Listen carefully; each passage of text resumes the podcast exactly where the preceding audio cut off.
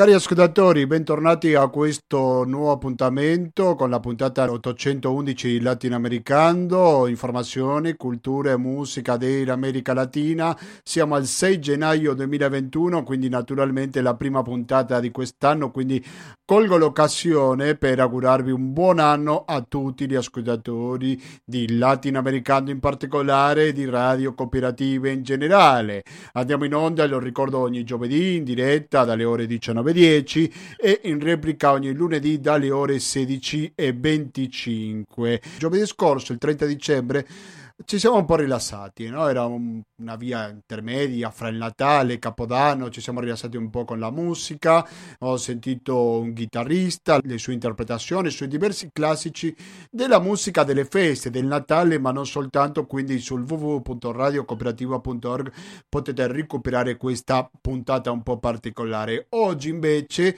torniamo all'attualità, anzi dobbiamo tornare all'attualità perché in Haiti il presidente provvisorio della nazione caraibica, lo ricordo, il paese più povero dell'emisfero occidentale, è stato vittima di un attentato, così è iniziato l'Haiti il 2022. Però al di là di questo vorremmo cogliere l'occasione per ricordare altri due fatti, sicuramente non molto allegri, però eh, questa è la realtà, cari ascoltatori, non è che possiamo nasconderla. Da una parte si tratta di quello che sta succedendo nella frontiera fra l'Haiti e Repubblica Dominicana perché sono muri che si alzano, ma soprattutto, e questa è la cosa più sconvolgente, ancora di più direi, se la prendono con le donne incinta, cioè se una donna vuole partorire perché trova le migliori condizioni sanitarie in Repubblica Dominicana, automaticamente viene espulsa.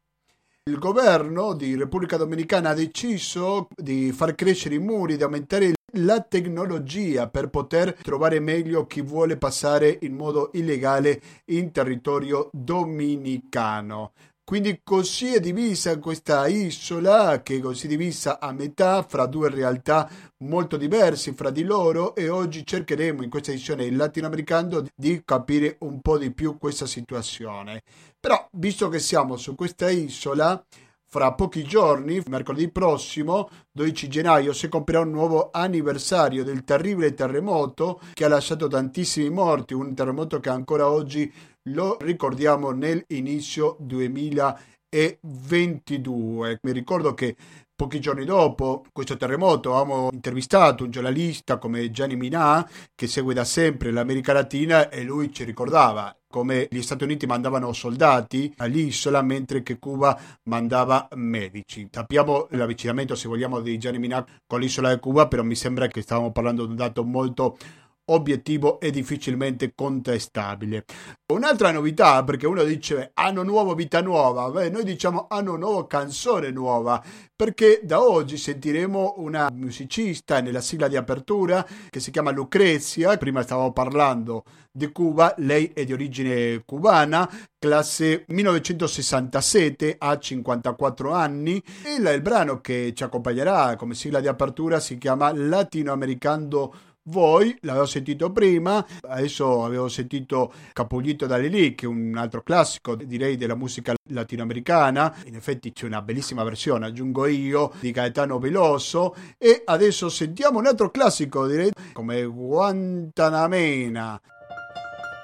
Todo es hermoso y constante. Prima di lasciare la bellissima musica, credo che è importante ricordarvi che anche quest'anno vogliamo sopravvivere. Anche in questo 2022 abbiamo bisogno del vostro contributo al conto corrente postale 120 82 301, naturalmente intestato a cooperativa, informazione e cultura, via Antonio da Tempo numero 2, il KP35 131 Padova. Il RID bancario, il pago elettronico e il contributo con l'associazione Amici di Radio Cooperativa sono i metodi alternativi per aiutarci alla sopravvivenza. Prima stavo parlando della situazione nell'isola caraibica di Haiti, Repubblica Dominicana, però poi attenzione perché abbiamo una giornalista molto riconosciuta che molto probabilmente conoscete pure voi, che ci farà un riassunto di quello che è stato nel 2021 e quello che potrebbe capitare, usiamo naturalmente il condizionale, in questo anno appena iniziato naturalmente in America Latina. Sentiamo Guantanamera della versione Lucrezia con Andy Garcia e quando torniamo torniamo con la diretta sempre sulle frequenze di Radio Cooperativa. Un verde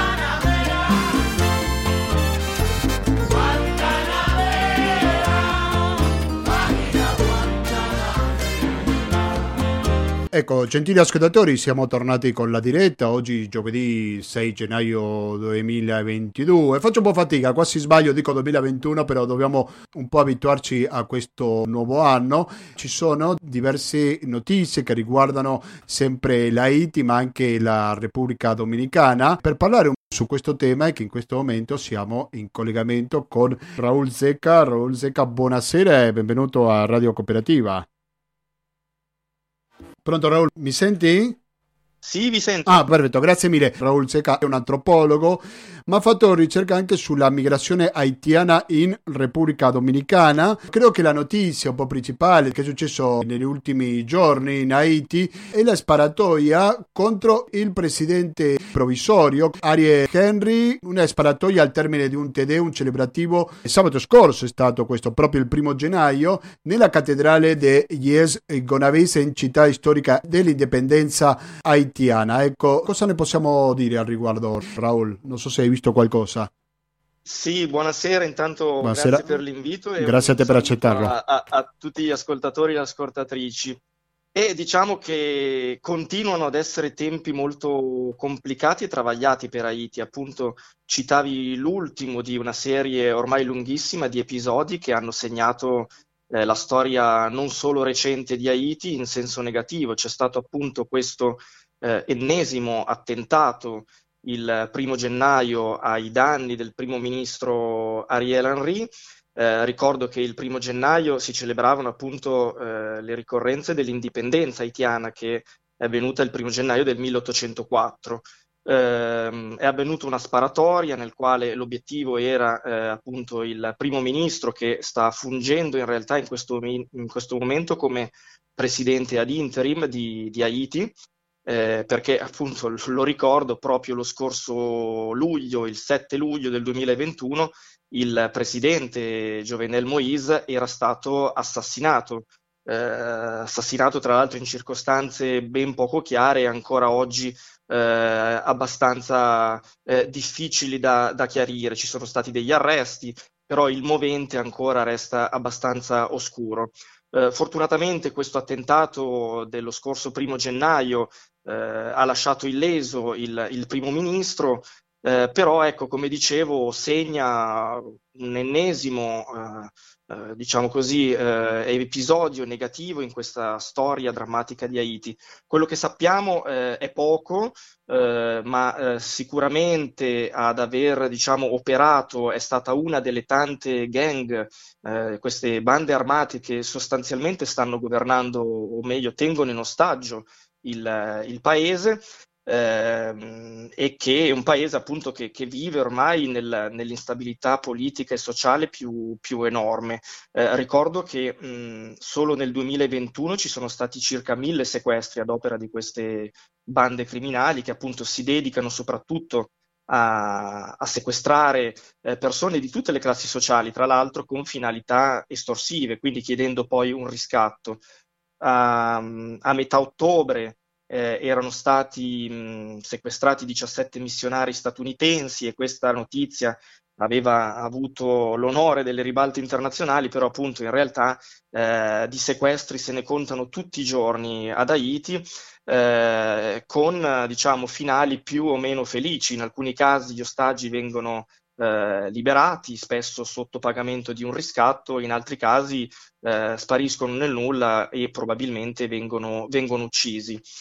Ehm... Sì, ma poi immagino che la popolarità di questo primo ministro non è che sia particolarmente alta, non è stato scelto nelle urne in un'elezione regolare, quindi anche contro questo immagino io che dovrà fare i conti, no? Beh, il fatto è che, appunto, come dicevo, purtroppo eh, Haiti di fatto non ha un vero e proprio governo. Eh, le elezioni eh, che si sarebbero dovute tenere sono state posticipate, sospese a più riprese e, e, di fatto si vive in una, come accennavo, instabilità politica che diventa instabilità sociale eh, enorme. E di qui anche eh, poi i forti flussi migratori appunto che eh, dalla Repubblica Domi- dal, da Haiti scusate, portano eh, alla Repubblica Dominicana perché eh, come eh, sicuramente saprete, eh, Haiti e Repubblica Dominicana condividono eh, un'unica isola, eh, che è l'isola di Spagnola, divisa politicamente in queste due nazioni e quindi è il luogo più facile chiaramente per emigrare via terra per gli haitiani.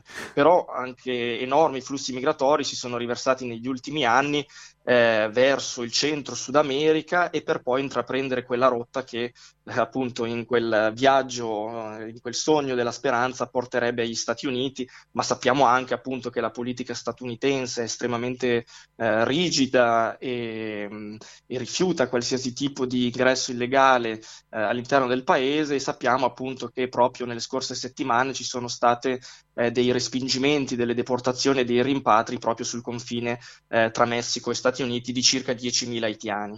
Sì, una situazione sicuramente molto complicata da risolvere. Ecco, però tu prima parlavi di migrazione, io vorrei concentrarmi su un articolo che tu hai pubblicato sul manifesto, che lo trovate anche riprodotto sull'americalatina.net, lo trovate gratis e completo l'articolo. Il titolo è Deportazione legale di donne haitiane incinte nella Repubblica Dominicana, perché è una tecnologia che si applica nella frontiera contro chi contro le donne che arrivano già incinta e vogliono avere un parto sicuro nei terre dominicane e un governo dominicano presieduto da Abinader che tanto d'accordo non è, li respinge in modo anche brutale, poco umanitario. Ecco, ma cosa è che sta succedendo in questa frontiera, Raul?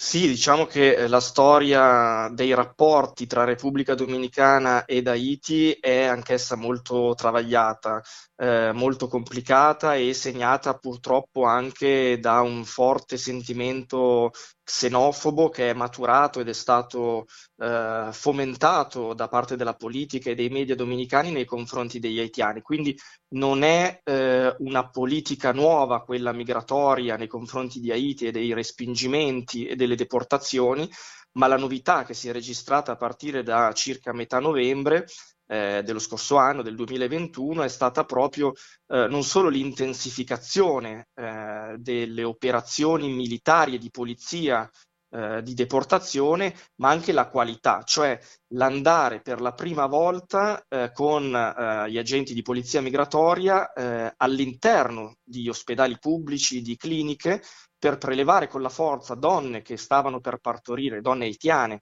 che stavano per partorire o che avevano appena partorito eh, prelevarle appunto con la forza, trattenerle in centri di detenzione e poi eh, ehm, portarle sulla frontiera dominico-haitiana e rimpatriarle ad Haiti.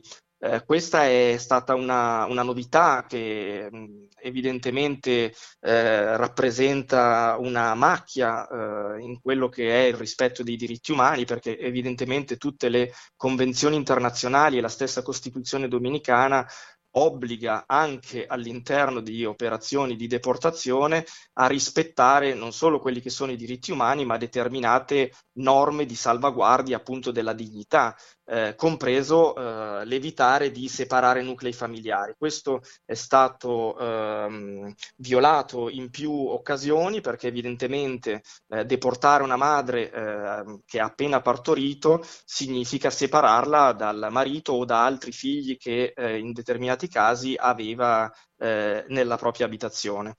E, mh, c'è stata una denuncia anche da parte dello stesso ordine dei medici eh, dominicani che si è rifiutata eh, di eh, inizialmente evitare di eh, diciamo, assistere le, le pazienti haitiane irregolari e di qui appunto la decisione da parte del Ministero degli Interni di eh, fare uso della, della, forza e quindi di agenti di polizia con delle vere e proprie irruzioni negli ospedali pubblici. Così come tu dai conto nel tuo articolo, il Collegio Medico Dominicano ha detto che siamo medici ma non agenti di polizia. Questa è una posizione molto chiara da parte dei sanitari dominicani. Raul Seca però qual è la motivazione? Perché apparentemente economica, perché non possiamo sopportare, dice il governo di Abinader, gli ospedali con le donne incinta che vengono a partorire qua? Qual è la motivazione economica, razziale? Ma... Prego. Sì, diciamo che è multifattoriale, come sempre ci sono ragioni diverse e complesse che si intersecano.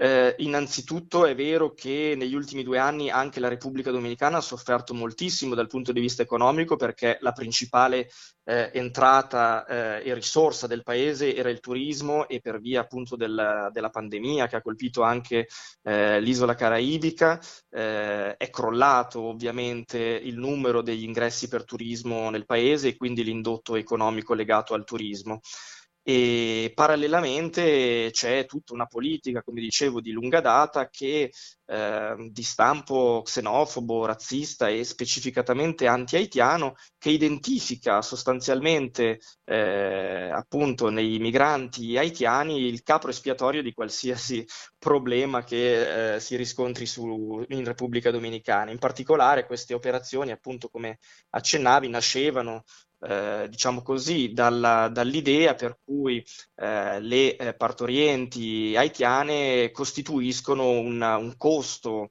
eh, sanitario eh, insostenibile per le finanze, le finanze pubbliche. Um, volevo precisare però che se questo in parte è vero, perché evidentemente c'è un alto numero di una um, forte presenza di uh, dominicani e dominicane haitiani presenti in modo irregolare sul territorio dominicano, è altrettanto vero che eh, moltissime di queste persone eh, svolgono eh, moltissimi lavori che, qui torniamo diciamo, a dinamiche universali, che i, i dominicani non, non, vogliono più fare. Quindi penso a tutti quei lavori estremamente pesanti eh, nell'agricoltura, in particolare nelle piantagioni di canna da zucchero, ma anche nell'edilizia, quindi nelle costruzioni come muratori e, e quindi sono una riserva di manodopera estremamente eh, necessaria e anche dal punto di vista economico, funzionale all'economia dominicana.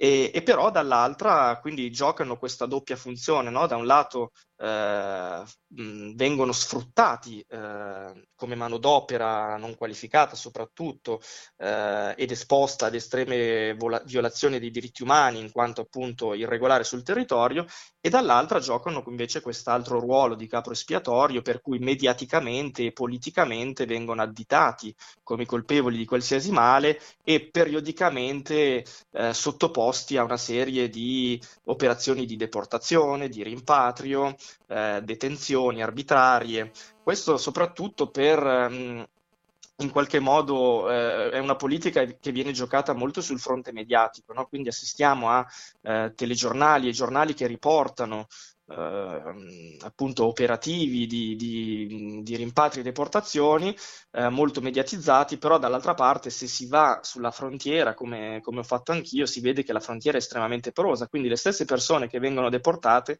dopo qualche minuto rientrano tranquillamente sotto gli occhi degli agenti di polizia eh, in Repubblica Dominicana semplicemente camminando eh, o addirittura sfruttando gli stessi diciamo, canali che li hanno estromessi dal paese. Questo perché eh, tutti sono ben consapevoli e soprattutto la politica dominicana è ben consapevole che quella è manodopera molto eh, funzionale all'economia del paese. Quindi magari per una questione politica, di una politica populista che magari è bello da vedere per alcuni cittadini dominicani come questi haitiani vengono espulsi, lo fanno dinanzi alle telecamere e di nascosto hanno un altro atteggiamento? Ma certo, infatti ciclicamente in procinto delle elezioni tutti i candidati, eh, tutti i presidenti hanno sempre utilizzato la questione haitiana e la questione migratoria eh, come una bandiera da sventolare nel proprio programma eh, appunto eh, politico, perché è un tasto che mh, mm, è un nervo scoperto eh, all'interno della Repubblica Dominicana che purtroppo eh, viene riconosciuto come un, un, problema quando in realtà eh, non lo è. Ora, eh, come sappiamo, tutti i processi migratori comportano eh, delle complessità, eh, lo sappiamo bene anche noi qui in Italia, non tutto è semplice, pacifico, eh, però allo stesso tempo non tutto è imputabile ovviamente alla responsabilità dei migranti. In Repubblica Dominicana valgono quelle stesse retoriche politiche che ben conosciamo anche noi e che riguardano la microcriminalità, che riguardano appunto il peso sanitario, che riguardano eh, il portare eh, delinquenza e malattie eh, che sono retoriche appunto politiche e sfruttate dal punto di vista mediatico in funzione, diciamo così, della costruzione di, di carriere eh, molto facili poi in realtà da, da smentire con, con, i fatti. Ecco. Siete all'ascolto di Latinoamericano per Radio Cooperativa, la puntata del 6 gennaio 2022. Siamo in contatto con Raul Zecca Castel, che è un antropologo, ma credo che una voce più che autorizzata per parlare su questo tema perché oltre l'articolo appena menzionato, sei anni fa o quasi sette anni fa ha scritto un libro che si chiama Come schiavi in libertà, vita e lavoro dei tagliandi di canna di zucchero haitiani in Repubblica Dominicana. Lo ha pubblicato con Arcoiris e lo aggiungo, così per completezza, ha scritto un altro libro molto più recente, il 2020, Mujeres, donne, perché non lo dovesse sapere, frammenti di vita dal cuore ehm, dei Caraibi. Io sento Raul e mi dà la sensazione che quello che stai dicendo cambiano i protagonisti, i nomi e cognomi, ma in realtà è una storia che si ripete in altre parti del mondo, o no? Ma sicuramente, diciamo che eh, io credo che si tratti di dinamiche appunto universali e, e trasversali. Purtroppo eh, viviamo sempre di più, eh, dovrebbe essere il contrario, ma più andiamo avanti e mi sembra che stiamo mh, mm, diciamo, andando incontro a una regressione sul fronte della tutela dei diritti umani e della capacità di capire che eh, andrebbero costruiti, appunto come si dice ormai con eh, luoghi comuni e in modo proverbiale, andrebbero costruiti ponti invece che, mu- che, muri. Ritornando al caso della Repubblica Dominicana e dei rapporti con Haiti, proprio eh, Abinader, che è diciamo, eh, colui che eh, ha implementato, come dicevamo, queste nuove operazioni di deportazione che hanno colpito le donne eh, migranti con irruzioni proprio negli ospedali pubblici, lo stesso Abinader è il presidente che ha eh, avviato quello che molti altri prima di lui avevano eh, sbandierato ai 420, ovvero la costruzione di un muro eh, di frontiera tra Haiti e la Repubblica Dominicana, un muro che dovrà essere lungo eh, eh, e dividere l'isola appunto eh, da nord a sud per 380 chilometri e un muro, tra l'altro, tecnologicamente avanzatissimo, almeno nei, nei piani, nei programmi, perché eh, sarà eh, dotato appunto di, di, sensori di movimento, di telecamere biometriche, raggi infrarossi. E, e, questo con l'idea che si possa fermare appunto chi fugge dalla povertà, così come chi fugge da guerre, così come chi fugge per toccare un altro tema estremamente sensibile, sempre più fortunatamente eh, considerato anche eh, in altri luoghi del mondo, soprattutto da noi in Europa e nell'Occidente in generale, chi fugge anche dai cambiamenti climatici. Eh, questo, mh, tutti questi cambiamenti eh, e queste sventure che colpiscono eh, sempre più paesi nel mondo non potranno certo essere fermati con, uh, con, i muri e quindi è giunto il momento, credo, di cominciare a pensare come costruire dei ponti che possano funzionare per una convivenza che sia appunto degna di quella che è un'umanità civile. Raul Secca Castel, prima di salutarci, io non posso non ricordare quello che è successo il 12 gennaio del 2010, quindi siamo a pochi giorni che si compie un nuovo anniversario di un terremoto che ha lasciato oltre 200.000 morti.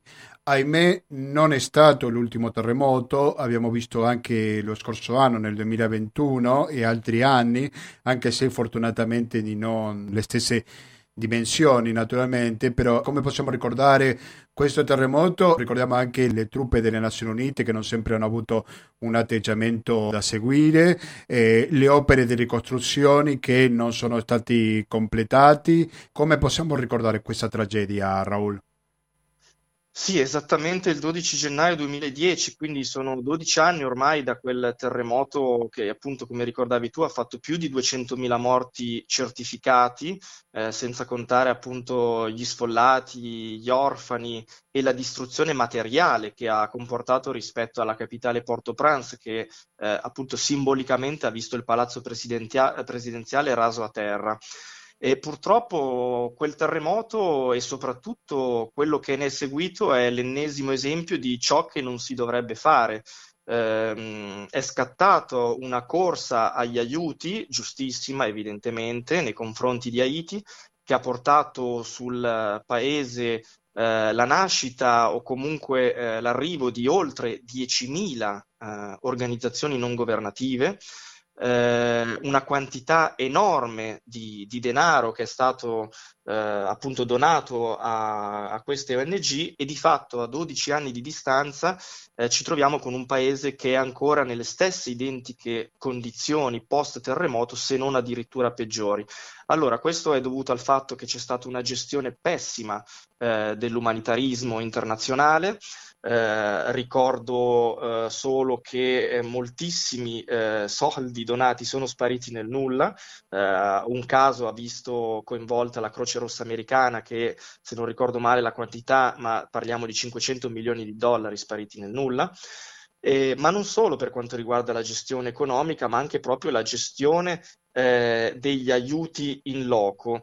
Eh, citavi prima anche la missione dell'ONU, eh, ricordo che eh, nel post terremoto si è diffusa sulla, sulla parte haitiana dell'isola il colera, che era eh, inesistente sull'intera isola da oltre cent'anni e ha fatto circa 10.000 morti. Ebbene, il colera è stato portato dal contingente nepalese dei caschi blu e eh, ha, in un contesto come quello post terremoto drammatico, ha comportato la morte di 10.000 persone. Questo per una de- negligenza appunto di quelle stesse persone che avrebbero dovuto portare aiuto nel paese. Quindi ecco, eh, è un caso di studio estremamente significativo perché è l'esempio esatto di ciò che non bisogna fare, di come non bisogna comportarsi eh, rispetto agli aiuti umanitari in paesi. Sì, l'Haiti è, è, il paese con maggior quantità di ONG al mondo, uno dei, con maggior presenza ONG, può essere? Non ricordo male sì, io. Sì, no, no, è proprio così. E, e, e, stiamo parlando di un paese che conta 10 milioni di abitanti e che è un fazzoletto di terra, quindi significa che qualcosa non funziona proprio nel meccanismo degli aiuti. Eh, purtroppo, senza generalizzare, perché questo non va mai fatto e ci sono ONG che sono incommiabili e fanno un lavoro incredibile, ce ne sono molte altre che in realtà puntano a perpetuarsi e quindi eh, non cercano di risolvere il problema perché il problema è la loro di salvezza e la loro fonte di sopravvivenza economica. Eh, e quindi, ecco, come dicevo, purtroppo quel terremoto segna simbolicamente un altro tragico avvenimento in una lunga storia eh, di interventi sbagliati in buona o cattiva fede da parte eh, del mondo nei confronti di Haiti, che oggi continua ad essere il paese più povero di tutto il continente americano e, e, che però è un paese anche con delle risorse enormi che quindi eh, potrebbe certamente uscire da questo tipo di situazione. Se eh, riuscisse da un lato a contare con una classe politica locale eh, che finalmente eh, decidesse di eh, lavorare per il bene del paese e dall'altro se potesse contare anche con mh, una um, collaborazione di paesi eh, del mondo che non cercano solo diciamo, il proprio beneficio o di eh, instaurare una, una, una, posizione strategica nei Caraibi che certamente fa sempre gola. Raul Secca Castello, ricordo autore del libro Come schiavi in libertà, vita e lavoro dei taglianti di canna e zucchero haitiani in Repubblica Dominicana, il molto più recente Mujeres, frammenti di vita del cuore dei Caraibi, entrambi pubblicati con Arcoiris. Grazie a voi, buon anno, grazie. Continuate ad ascoltare la cooperativa perché saremo più generici per quanto riguarda i paesi, beh, parleremo di un bilancio in America Latina, di cosa c'è stato nel 2021 e cosa potrebbe capitare molto probabilmente nel 2022. Musicalmente siamo oggi accompagnati da Lucrezia. Che bueno baila usted? Sarebbe quanto bene balla lei. Rimanete all'ascolto di Radio Cooperativa, fra poco torniamo con la diretta di Latinoamericano, latinoamericano-gmail.com.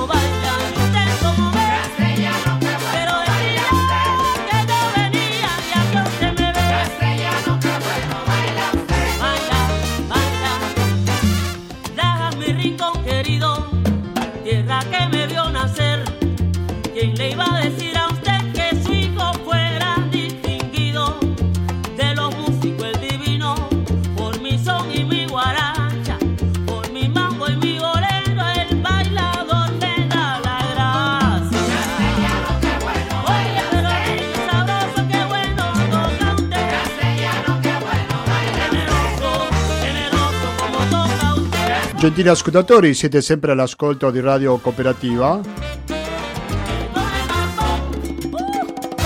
Riprendiamo questa edizione di Latinoamericano. Adesso è arrivato il momento di fare una specie di bilancio di cosa è stato il 2021 e cosa potrebbe capitare. Naturalmente che il condizionale è d'obbligo e in questo 2021 credo che siamo molto fortunati perché dall'altra parte della linea ci risponde Lucia Capuzzi. Lucia Capuzzi, buonasera e bentornata al Latinoamericano. Buonasera a voi, ecco. Grazie mille. Lucia Capuzzi è giornalista di Avvenire, esperta in America Latina, ha scritto libri su questo continente, molto ben informata di quello che succede, come lo diciamo sempre, dall'altra sponda dell'Atlantico fuori che il Canada e gli Stati Uniti. Dunque, Lucia Capuzzi, mm, possiamo identificare i fatti principali di cosa è successo nella regione, naturalmente segnato dal Covid, ma anche da fatti come diverse importanti elezioni, come avevamo avuto a novembre. Ecco, come possiamo eh, riassumere quest'anno appena finito, per favore? È un anno di crisi per la regione dovuta alla pandemia al Covid, ma è anche un anno in cui si aprono e si tratteggiano nuovi scenari. Un po' come nel resto del mondo, eh, in cui la crisi è crisi, ma è anche opportunità. Ehm, L'America Latina è stato il continente più colpito dal Covid in termini di vite umane e anche in termini di costi economici della pandemia. Quindi questo è stato il minimo comune denominatore della regione e la pandemia in un certo senso ha contribuito a congelare quelle proteste che avevano caratterizzato e, soprattutto il 2019 acuendone però le cause, nel senso che se quelle erano state proteste antidiseguaglianza, la diseguaglianza è ulteriormente aumentata a causa della pandemia che ha eh, colpito soprattutto il lavoro informale, che è la grande fonte di sussistenza per metà o tre quarti della manodopera a seconda dei paesi. È sì. stato un anno intenso in cui abbiamo visto eh, da una parte la ripresa del flusso migratorio verso, verso nord. La pandemia aveva congelato per circa un anno i movimenti migratori che sono ripresi e ripresi in massa. Il primo anno che l'America Latina si trova come vicino eh, alla Casa Bianca, Joe Biden, che in realtà ha dimostrato, almeno per il momento, non sembra avere una politica particolare per la regione, ci si aspettavano dei cambiamenti, un ritorno all'era Obama per quanto riguarda Cuba non c'è stato. Eh, in termini migratori, eh, di fatto la situazione non è molto cambiata dai tempi di Remain in Mexico da Trump, programma sospeso, poi riaperto dai giudici, ma di fatto la migrazione è continuata e la frontiera è rimasta chiusa, questa volta a causa pandemia, e questo ha fatto sì che lungo il confine crescessero enormi eh, baraccopoli, enormi accampamenti di esseri umani che a, eh, molto spesso si tratta di rifugiati a tutti gli effetti. Anche a questi ultimi è mh, mm, impedito il chiedere asilo. Un anno... Prego, prego. No, vai, vai, vai. No, dicevo che fra un paio di settimane si copre il primo anno della presidenza Biden, quindi quello che è successo nel rapporto fra gli Stati Uniti e l'America Latina è anche una storia di delusione, possiamo chiamarlo così? È una storia di incomprensione ancora, nel senso che Biden, che era il consigliere, oltre che vicepresidente, era responsabile degli affari latinoamericani durante la presidenza Obama, quindi di fatto conosce, conosce bene la regione non ha però dimostrato di avere un particolare interesse per quest'ultima, eh, probabilmente altre aree eh, hanno la priorità nell'agenda statunitense e nei confronti dell'America Latina ha avuto una politica assolutamente altalenante. Di fatto ci si aspettava un'apertura verso Cuba che non c'è stata, ci si aspettava perlomeno una uh, molto più netta discontinuità con la politica di Trump sulla migrazione, non c'è stata perché il confine è rimasto chiuso, rimasto chiuso causa pandemia, ma di fatto sempre chiuso, non è possibile neanche chiedere asilo, quindi non è possibile un diritto che è riconosciuto appunto a livello internazionale. Ehm, eh, per quanto riguarda il resto della regione, appunto, l'unica parziale novità è questo piano per il Centro America, però di fatto ancora non si è concretizzato, anche perché eh, gli alleati centroamericani hanno dei problemi loro in casa e quindi eh, e non sono partner del tutto affidabili, anche questo Biden lo sa, e quindi è una politica che di fatto mh, è rimasta in stallo, è come se non fosse ancora iniziata una politica latinoamericana di Biden. Allora, Lucia Capuzzi, se pensiamo alle elezioni dal punto di vista politico, di cambio di governo, penso a tre nomi, anche se naturalmente ce ne sono altri, ovvero Lasso in Ecuador, Castiglio in Perù e Boric in Cile. Ecco, cosa possiamo dire su questi cambiamenti eh, di diverso segno politico, naturalmente, che si sono visti in quest'anno appena finito?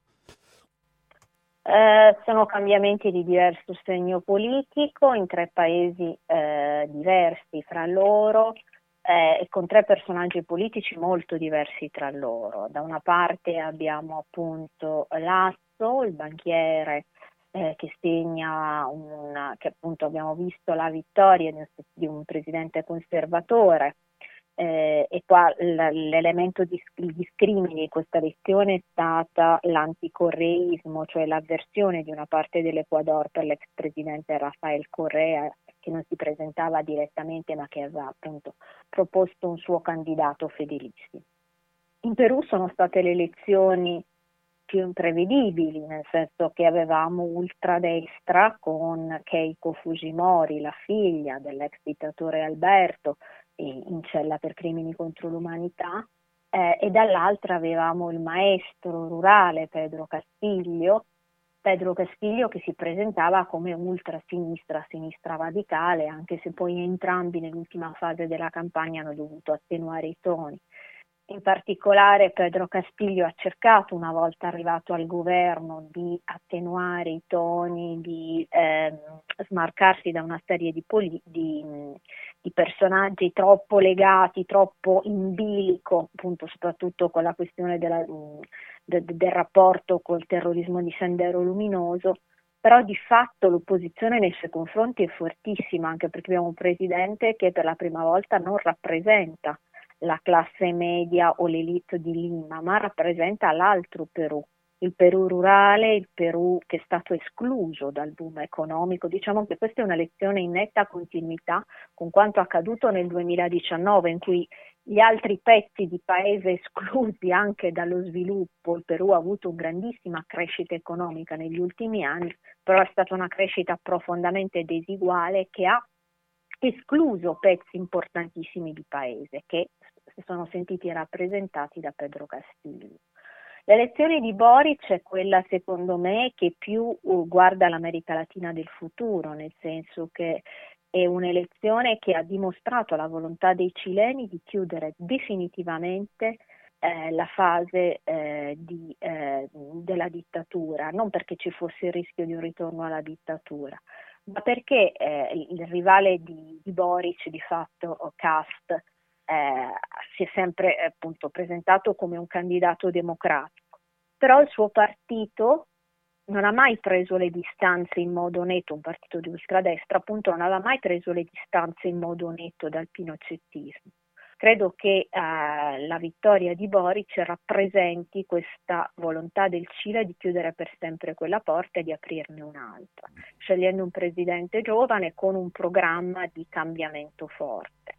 Certo Boric ha vinto però eh, riuscendo ad agglutinare in questo progetto il centro, il centro della vecchia concertazione, parlo della democrazia cristiana e del centro-sinistra, il Partito Socialista.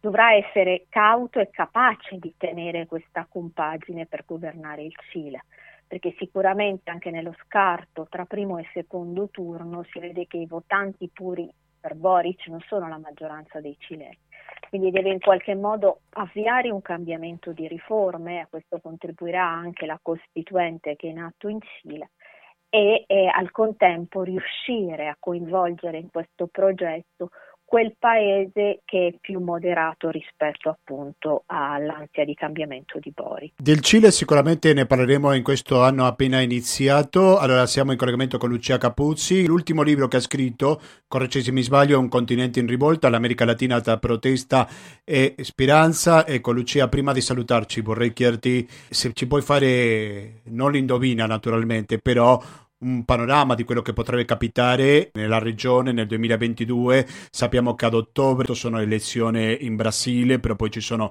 altri appuntamenti elettorali. Ecco, con quale 2022 possiamo trovarci in America Latina, Lucia?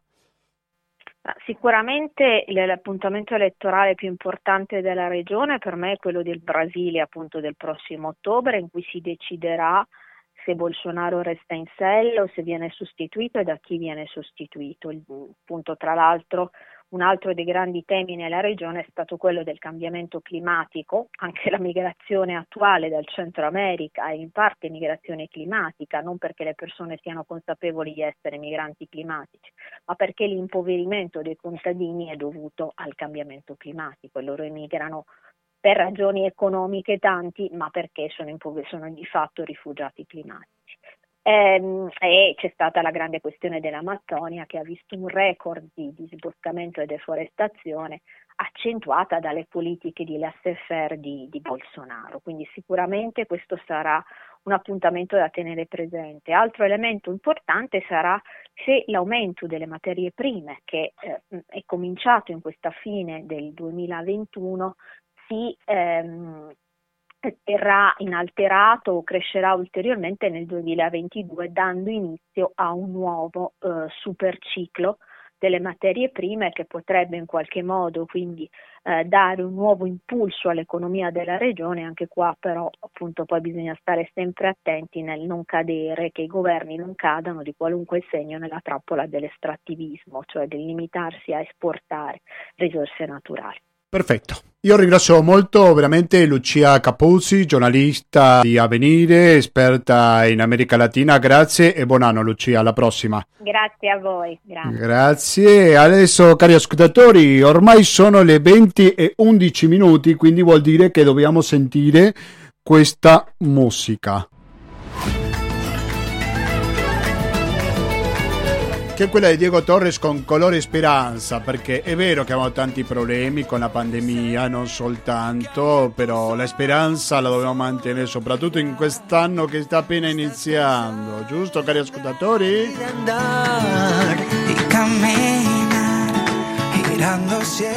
Eh sì, concludiamo con questa puntata all'811 di Latinoamericano, trasmissione alla quale vi potete comunicare attraverso la mail che è latinoamericando-gmail.com ancora latinoamericando-gmail.com Vale la pena una vez más saber que se puede, Mi raccomando, contribuite con questa emittente perché noi vogliamo arrivare alla fine di quest'anno e anche oltre naturalmente, ma per questo c'è bisogno dell'indispensabile conto corrente postale 120 82 301, naturalmente Stato Cooperativa, Informazione e Cultura, via Antonio da Tempo numero 2, il KP35 131 Padova. Il RID bancario, il pago elettronico il contributo con l'associazione Amici Radio Cooperativa, naturalmente che sono i metodi alternativi per aiutarci alla sopravvivenza.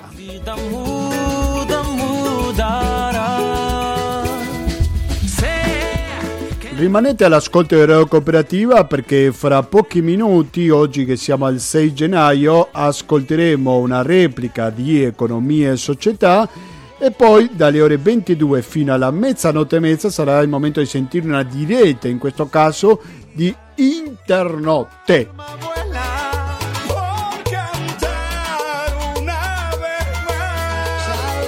Se puede,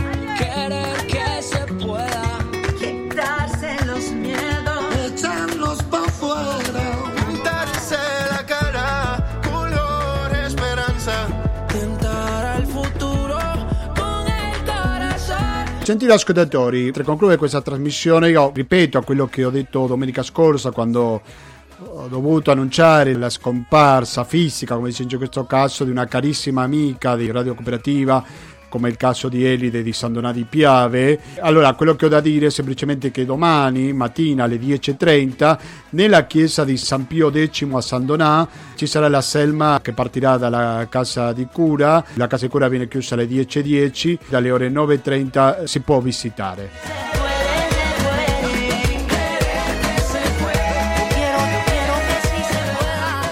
Quindi, cari ascoltatori, continuate all'ascolto di Radio Cooperativa. Da Gustavo Claro non mi resta più che salutarvi e noi ci diamo appuntamento a lunedì prossimo con la rassegna stampa. Grazie e alla prossima.